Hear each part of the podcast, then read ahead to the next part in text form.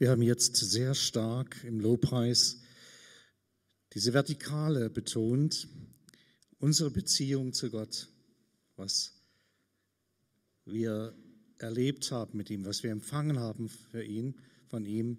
Und wir haben auch Dinge weitergegeben von ihm anderen. Und das ist ein ganz wichtiger Aspekt, dass deine Beziehung zu Jesus lebendig bleibt. Ich habe nicht gesagt perfekt, ich habe gesagt lebendig. Und das ist auch ganz bewusst so, weil es gibt manchmal Momente in unserem Leben, wo wir sehr schwach sind, wo wir wenig fühlen von der Gegenwart Gottes. Es gibt Momente, wo wir wie abgehängt sind, wo unsere Gebete bis zur Decke gehen. Und wer ein paar Jahre schon im Glauben unterwegs ist, weiß um solche Zeiten. Aber dann kommen andere Zeiten, wo auf einmal deutlich wird, dass gerade in unserer Schwachheit Christus mächtig geworden ist. Und ich möchte dich ermutigen, nicht loszulassen, nicht locker zu lassen, sondern weiter in diese Beziehung zu investieren. Auch wenn es mal ein bisschen eine Trockenzeit gibt. Der Regen kommt, der Segen auch. In der Predigt heute möchte ich die vertikale Ebene betonen. Da geht es mehr um die Ebene, die wir im Miteinander haben. Das Thema meiner Predigt heißt Familie, Freiraum oder Fessel. Ich möchte uns einen Text lesen, den kennen die meisten, Jesus und seine Verwandten. Markus 3, 31 bis 35. Noch während Jesus sprach, kamen seine Mutter und seine Geschwister. Aber weil so viele Menschen bei ihm waren, kamen sie nicht an ihn heran. Deshalb baten sie Jesus auszurichten, deine Mutter, deine Brüder und deine Schwester warten draußen, sie wollen mit dir reden. Er gab zur Antwort, wer ist meine Mutter und wer sind meine Geschwister? Dann sah er seine Zuhörer an und sagte, seht diese dort, sie sind meine Mutter und meine Geschwister. Wer Gottes Willen tut, ist für mich Bruder und Schwester. Wir haben vor allen Dingen, wir im christlichen Umfeld, haben so ein Idealbild von Familie. Vater, Mutter, Kinder, Schwiegereltern, eigene Eltern, Großeltern, Onkel, Tante, Nichte, Neffe, Cousins, Cousinen, all die ganze bucklige Verwandtschaft, wollte ich schon sagen. Ja? Und wir haben so die Vorstellung, da läuft immer alles glatt. Das ist alles so perfekt, weil, weil wir denken, das sei in der Bibel auch so. Ihr Lieben, richtig, richtig lesen in der Bibel zeigt uns, dass es da ganz unterschiedliche Familiensituationen gibt. Nachdem die Menschen rebelliert haben gegen Gott, hat es in den Familien ganz viele Schwierigkeiten gegeben. Neid zwischen Brüdern, Betrug, und zugleich Gutes. Beides ist da. So die ideale Familie, selbst bei der heiligen Familie, haben wir auch Idealbilder. Wenn wir mal die Weihnachtsgeschichte uns angeschaut haben, merken wir, der Josef hat ganz schön zu kämpfen. Da kriegt seine Frau ein Kind und er weiß nicht wie. Und er denkt darüber nach, seine Frau zu verlassen. Familie. Und hier in der Geschichte, da ist es ganz schön heftig. Jesus war angeeckt. Er passte nicht ins System. Als erstes hatte er Stress mit den religiösen Führern der damaligen Zeit, weil er in Vollmacht lehrte und er wurde zu einer Konkurrenz für die religiöse Elite. Das ist so, wie wenn jemand jetzt hier in der Gemeinde da wäre, der noch viel besser predigen kann als ich. Davon haben wir einige, nebenbei gesagt. Die kommen auch zu Wort. Und ich würde Angst bekommen und würde alles machen, dass der nur nicht hier predigt oder die. Kann ja auch eine Frau sein. Versteht ihr? Und die waren so, die Schriftgelehrten hatten Angst um ihre Pöstchen. Ja, in der Öffentlichkeit war die Meinung über Jesus zweigeteilt. Und dann gab es eine Situation, da erklärte ihn seine eigene Familie für verrückt. Warum denn? Weil er nicht nach den damals geltenden Konventionen, oh, das ist ein schwieriges Wort, sich verhalten hat. Jesus war sozusagen in einem Zwei-Fronten-Kampf. Der hatte auf der einen Seite seine Familie nicht im Rücken, sondern manchmal hatte er sie im Nacken. Und auf der anderen Seite war da die Führungsschicht im religiösen Bereich. Und dazwischen scheint er fast aufgerieben zu werden. Warum? Weil er Erfolg hatte. Weil sichtbar wurde, wenn er ein Wort spricht und die Kranken werden geheilt und die Dämonen müssen gehen und das Evangelium wird endlich von den Leuten verstanden, die verstehen endlich, was Gott will. Das Problem von uns Theologen ist ja, dass wir manchmal das Einfache verkomplizieren, weil wir meinen, das sei dann besonders wissenschaftlich und gebildet. Ich denke, manchmal ist das auch eingebildet. Ja, Jesus gerät in die Schwierigkeit hinein, weil er nicht das macht, was damals Sitte war in einer jüdischen Familie. Man hat doch bitte schön Rücksicht zu nehmen auf die Familie. Das ist doch ganz wichtig. Vater, Mutter, Geschwister, die ganze Sippe weiß, was richtig und falsch ist. Und bitte schön, Jesus, das hast du einzuhalten. Da gibt es ein Gewohnheitsrecht in Familien, das ist so wichtig, dass man das nicht übertreten darf. Da ist ein Mann immer schon Baptist gewesen, der Großvater, der Vater und der Sohn auch. Und jetzt geht der Sohn auf einmal in eine charismatische Gemeinde. Das geht nicht, kann ich machen. Wenn er vielleicht zu den lutherischen Geschwistern gehen würde, ja, das könnte man vielleicht gerade noch so verkraften. Aber zu diesen, naja. Die Großfamilie, der Clan ist das Zentrum und der Maßstab des Lebens. Und ich muss euch sagen, leider ist mir das im Erzgebirge in seelsorgerlichen Gesprächen öfters begegnet als in dem Flachland, aus dem ich komme, Leipziger Tieflandbucht. Dass die Familie versucht, eine Macht auszuüben, auch auf die schon erwachsenen Kinder. Und das wird hier probiert. Und das wird dann auch noch fromm betitelt. Man muss ja den Eltern ja, gehorsam sein. Ehre Vater und Mutter. Und daraus entsteht unsagbares Leid. Bei denen, die eben eigentlich freigegeben werden sollen, aber sich nicht frei schwimmen können, weil sie unter der Diktatur der Familie und der Sippe sind. So etwas macht man in unserer Familie nicht. Jesus ist dann auch noch mit allen möglichen, eigentlich unmöglichen Menschen zusammen, mit denen man als gut situierte Familie nicht zusammen sein will. Mit Prostituierten, mit Fressern und Säufern, Luther-Übersetzung, ja. mit Zöllnern und Sündern, schreibt die Bibel. Was wirft denn der für ein Bild auf uns als Familie? Das kann man doch nicht machen. Wir merken, Familie kann eine riesengroße Fessel sein. Familie kann etwas sein, was uns hindert, den Weg auch mit Jesus zu gehen, klar und deutlich. Und kann auch ein Hinderungsgrund sein dafür, dass wir Jesus nachfolgen. Und das einfach entdecken wir schon bei Jesus. Dass er seiner Berufung nicht leben sollte, weil er so nicht ins Bild passte. Auch meine Familie ist keine Idealfamilie, die Familie, aus der ich komme. Über viele Jahre habe ich das gedacht, bis mein Vater starb. Und dann wurden so einige schwarze Flecken nicht bei meinem Vater deutlich, sondern in meiner Familie, was da alles so gelaufen war. Was haben meine Eltern für Schwierigkeiten gehabt, als mein Bruder sein Studium hinschmiss? Besser gesagt davor noch, weil er sich taufen ließ in der zwölften Klasse? Was haben sie gerungen? Wie schwer ist es ihnen gefallen? Obwohl sie Christen waren, zu akzeptieren, wenn er Jesus nachfolgt, aber auf einmal nicht mehr all die Investitionen, die man in ihn reingesteckt hat, positiv zum Erfolg bringt. Und irgendwann, muss ich sagen, haben sie es begriffen, haben sie es erlebt, dass es Gott war, der da im Spiel war.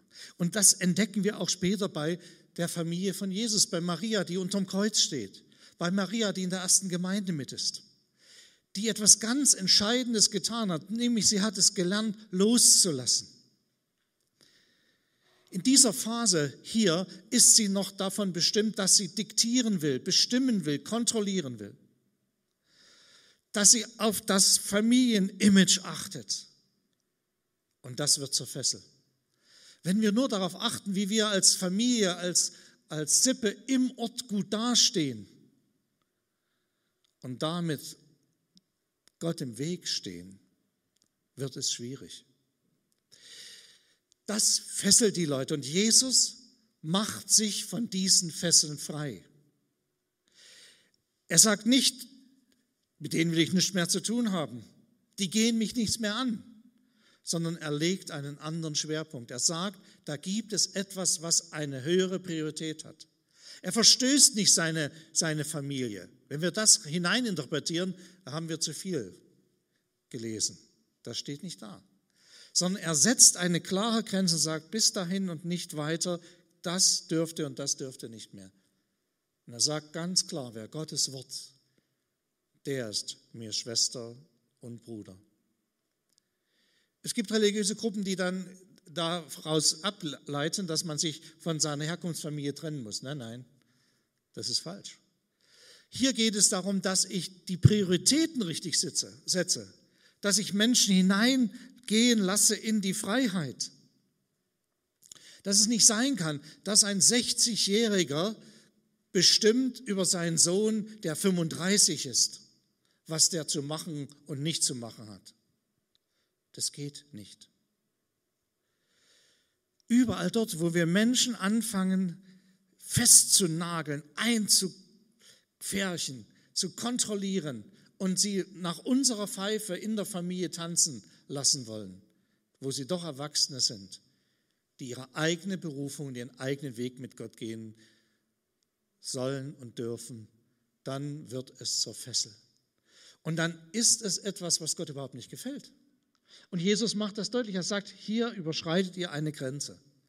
Das steht euch nicht zu. Aber wie stark ist es, wie befreiend ist es, wie wohltuend ist es, wenn wir in den zwischenmenschlichen Beziehungen andere Menschen loslassen, einfach freigeben, ihnen Freiräume ermöglichen, sich zu entwickeln und aufhören mit Kontrolle, aufhören mit Druck, mit Zwang. Da können nicht viel aus der Seelsorge erzählen, wo Leute zerbrochen sind an noch so frommen Eltern, die einfach nicht bereit waren zu akzeptieren, dass Gott mit der Tochter und dem Sohn einen anderen Weg geht, als sie es sich vorstellen. Aber dort, wo wir es tun, dort, wo, wir es, wo es uns gelingt, wo wir diese Freiräume schaffen, wo wir, wo wir die, die zu uns gehören, die nahestehen, wo wir sie hineingeben in den Segen Gottes, in die Freiheit Gottes, dann erleben wir, wie wirklich Familie zum Segen wird. Das fängt in der Erziehung an. Es gibt ein bestimmtes Alter, wo ich meinen Kindern es erlauben darf, auch eigene Entscheidungen zu treffen. Und dann auch für die Entscheidungen selber die Konsequenzen tragen zu müssen. Es ist immer leicht, daneben zu stehen als Eltern und zusehen zu müssen, wie deine Kinder Wege gehen, die dir überhaupt nicht gefallen, die auch nichts mit deiner Nachfolge Jesus hinterher zu tun haben. Und dann hast du eine unwahrscheinliche Möglichkeit. Dann kniest du dich hin und schreist zu Gott und sagst, Herr, mach irgendwas. Ich kann nicht, ich kann es nicht und ich will es auch nicht. Aber du hast Möglichkeiten.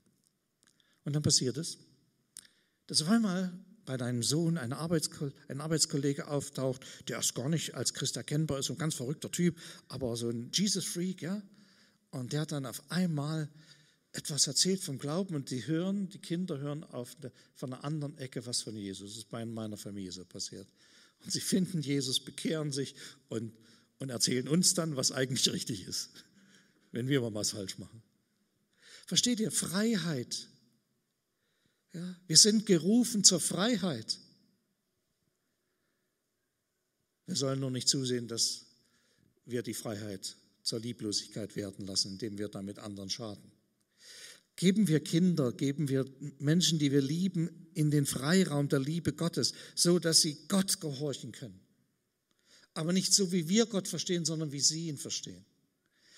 Und wenn wir als Väter und Mütter in Christus, das ist so mein Ziel, was ich noch habe, Vater und Mutter, Vater will ich nur mehr, Mutter nicht, Vater in Christus zu werden. Wenn wir das schaffen, dann, dann werden Kinder geboren,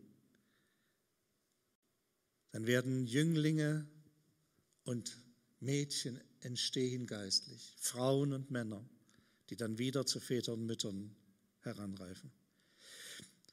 Das ist es, das ist es, was Familie ausmacht. Und ihr Lieben, wenn wir das Ideal doch mal ein bisschen zur Seite legen. Ich kenne aus Gemeinden und Gemeinschaften Familien, wo ich merke, da wird heile Welt gespielt.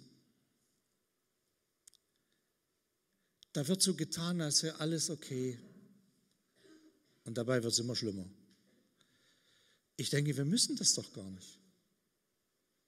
Dieses Bild, glaube ich, kommt aus der Romantik. Das ist gar nicht ein biblisches Bild. Sondern wir dürfen unterwegs sein in einem Wachstumsprozess. Wir dürfen Fehler machen. Wir dürfen schwach sein. Wir sind nicht die Perfekten, sondern wir sind noch auf dem Weg. Wir jagen dem nach, aber wir haben es noch nicht ganz ergriffen.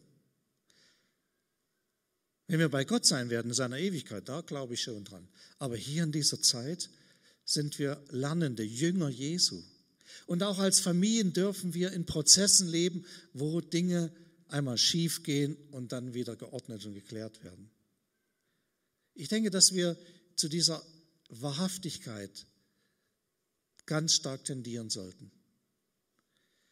Dass eben Familien nicht zur Fessel werden, sondern zum Segen, zum Freiraum, zur Entwicklung dienen, auch in geistlicher Hinsicht.